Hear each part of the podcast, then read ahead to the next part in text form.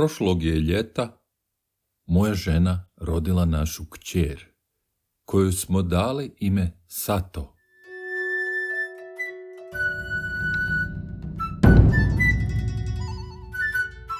Rođena je u neznanju, a nadali smo se da će rasti u mudrosti. Na svoj rođendan ove godine mahala rukama, klimala glavom prema nama i plakala. Mislili smo da traži papirnatu vjetrenjaču, pa sam joj je kupio. Pokušala ju je polizati, zatim posisati, a onda ju je ravnodušno bacila. Njezin um luta od jedne stvari do druge, ne zadržavajući se dugo ni na čemu. Sad se igra glinenom posudom, a onda je razbije. Ispituje papirnati zaslon, samo da bi ga poderala. Kad je pohvalimo, lice joj se odmah ozari. Nijedan joj tamni oblačić ne prolazi kroz glavu. Ona blista poput jasne mjesečine i oduševljava nas daleko više nego što bi to mogao najbolji glumac u kazalištu. Ponekad je prolaznik zamoli da pokaže psa ili pticu i tada je sva predivna. Od vrha svoje male glave do peta, lagana poput leptira na proljetnoj vlati trave koji odmara krila. Vjerujem da to dijete živi u stanju božanske milosti i da Buda bdije nad njom. U večer sjećanja na mrtve, kad sam zapalio svijeće na obiteljskom oltaru i zazvonio molitvenim zvonom, ona je izašla žustro puzeći, sklapajući svoje ručice i savijajući ih poput izdanaka paprati. Tankim je slatkim glasom recitirala tako ljubko svoju molitvu.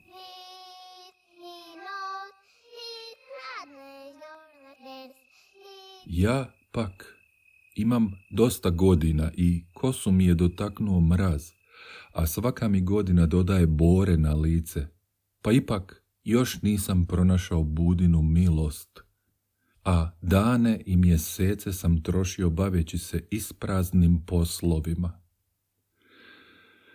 Sram me i pomisliti da je moja dvogodišnja kći bliže istini i prosvjetljenju od mene.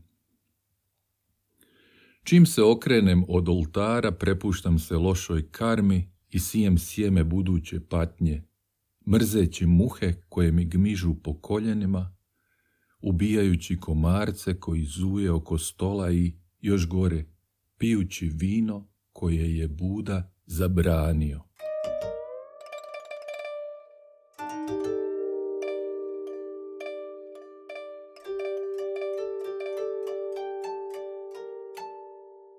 I dok sam se tako prekoravao, mjesečina je dotaknula naša vrata poput hladnog daha. Djeca koja su vani plesala, odjednom su zapjevala, a moja je mala djevojčica bacila zdjelu kojom se igrala i otpuzala na trijem gdje im se i ona pridružila te počela pjevati pružajući ruke ka mjesecu.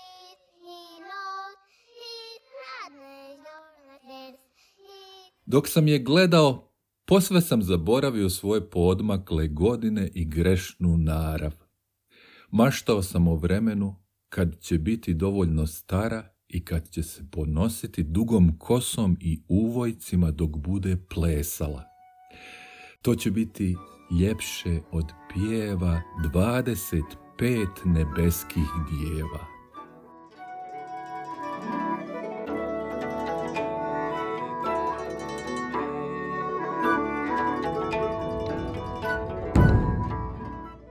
Nižući kolačiće, dijete svaki put kaže Ovaj je moj.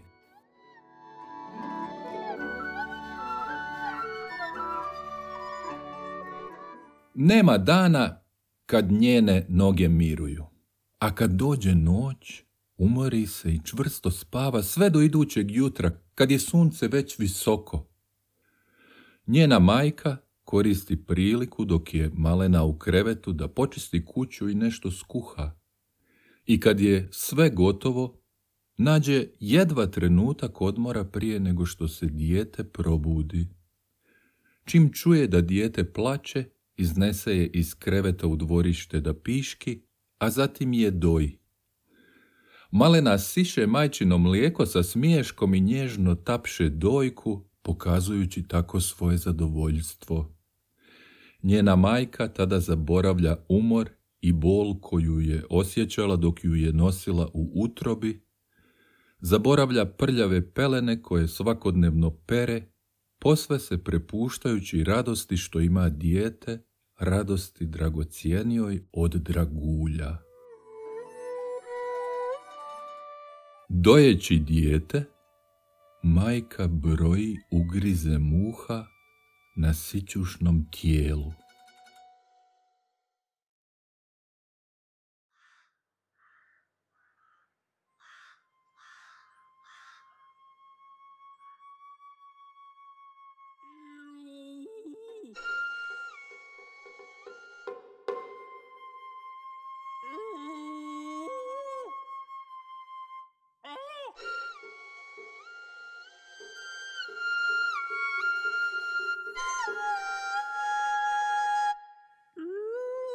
Najveća sreća često završava u najvećoj bijedi. Ali zašto? Zašto moje dijete koje nije imalo priliku okusiti ni polovicu zemaljskih užitaka, koje bi trebalo biti zeleno kao mlade iglice na vječnom boru, zašto mora ležati ovdje na samrtnoj postelji, podbuhlo i s plikovima, uhvaćeno u kanđe demona boginja. Ja, njezin otac, jedva da mogu stajati kraj nje i gledati je kako svakim danom propada poput netaknutog cvata upustošenog provolom kiše i blata.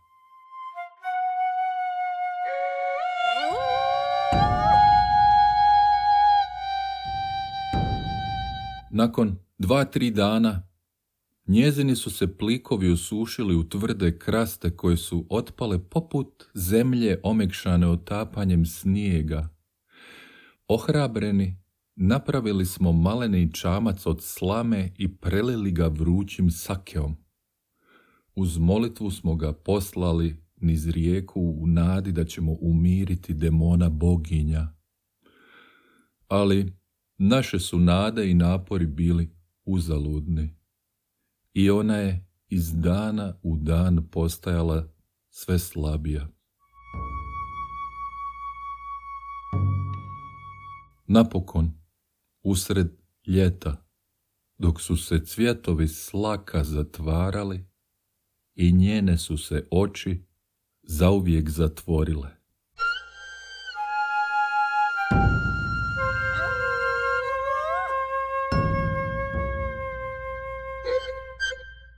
Njena je majka zagrlila hladno tijelo i zaplakala. Ja sam pak znao da od suza nema nikakve koristi, da se voda protekla ispod mosta nikada ne vraća i da rasute latice nestaju zauvijek. Pa ipak, koliko god da sam pokušavao, nikako, naprosto nikako nisam mogao presjeći veze ljudske ljubavi.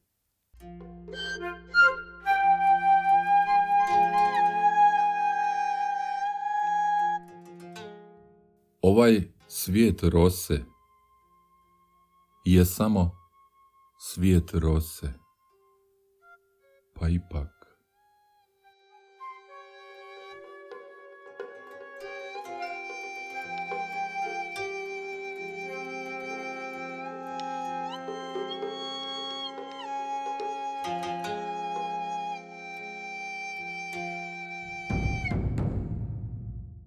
Mjesec dana nakon što je umrla, posjetio sam grob svoje kćeri i napisao. Malo je dijete ubralo kap rose i hej, nestale.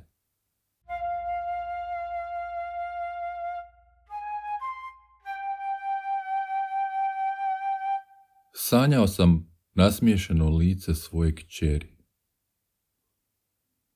Moja kći obrazom nježno miluje dinju samo u mom snu.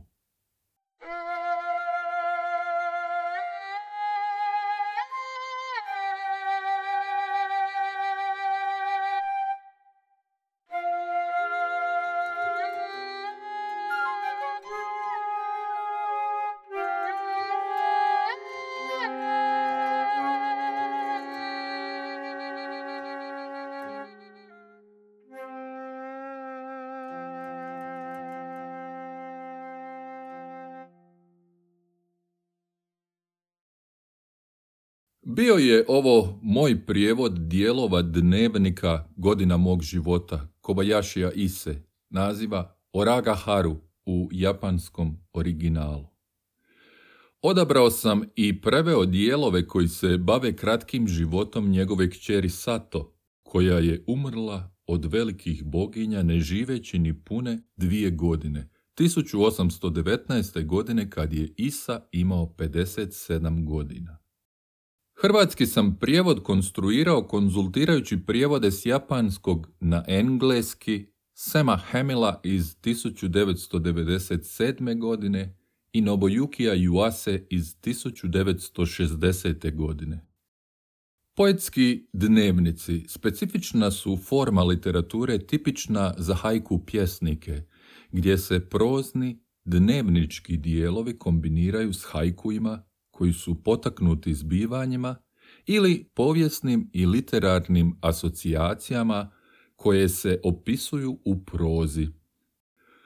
To produbljuje hajkue i daje im dodatni kontekst, premda bi dobar hajku morao očuvati značenje neovisno o okolnostima nastanka, povijesnim i poetskim referencama i dodatnim objašnjenjima. Taj je žanr poznat pod imenom hajbun, a pogotovo je čest kad je riječ o zapisima s dugotrajnih putovanja, kao što je to slučaj u Bašovom dnevniku uskim putem prema sjeveru. Isin Hajbun Oraga Haru opisuje događaje u 1819. godini u kojoj mu je umrla kći, a sadrži i hajkuje drugih pjesnika koji se bave istim temama i preokupacijama koje obrađuje Isa. Nakon smrti svoje kćeri, uz svoje hajkuje on tako navodi i hajkuje drugih pjesnika o gubitku djece, uključujući i slavni hajku pjesnikinje Čioni. Kamo li je danas odlutao, loveći vilin konjice? Fukuda Čioni, možda i najpoznatija hajku pjesnikinja, Napisala je ovaj hajku nakon smrti svog sina koji je volio loviti vilinske konjice i umro vrlo mlad. Misleći na njega, ona zamišlja kako on negdje i dalje lovi vilin konjice, lutajući i opet daleko od svoje majke koja se svaki put za njega zabrine. Odabrani dio dnevnika sadrži i opis folklora i vjerskih praksi u Japanu tog doba, koje su prilično udaljene od najabstraktnijeg oblika zen budizma. U Japanu se stoljećima smatralo da zarazne bolesti koje putuju selima i gradovima raznose demoni i postoje brojni rituali kojima ih se pokušava odbiti od kuće, ali i udobrovoljiti u nadi da će poštedjeti živote oboljelih Isa i Kiku tako mole demona boginja Hosogamija da poštedi malenu Sato praveći čamčić od slame, prelijevajući ga vrućim sakeom i puštajući ga niz rijeku. Budizam, šinto i folklor u Japanu su temeljito izmiješani, pogotovo u široko prihvaćenim pučkim oblicima vjere. I Isin je doživljaj budizma koji se može iščitati iz prevedenog dijela dnevnika daleko od zena.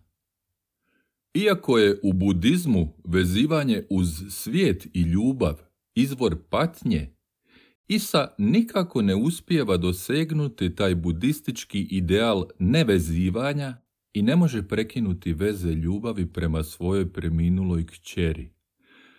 On dobro zna da je ovaj svijet, svijet nestalnosti i promjene iz kojega će sve uskoro ispariti kao i kapi jutarnje rose i da se voda protekla ispod mosta nikada ne vraća. Ali ipak.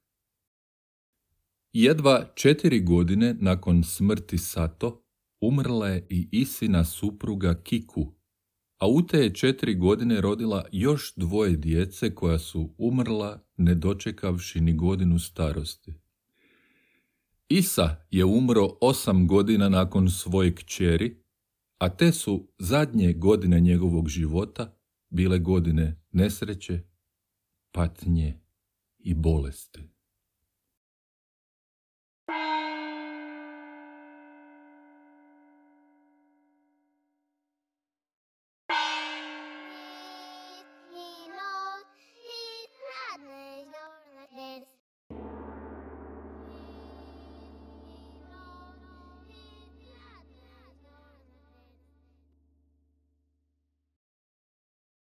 Tekst napisał i proczytał Antonio Schieber. Dielowe i sinok haibuna, z sengleskok preveo, Antonio Schieber. Glasbu napisał i zwuk montirao, Antonio Schieber.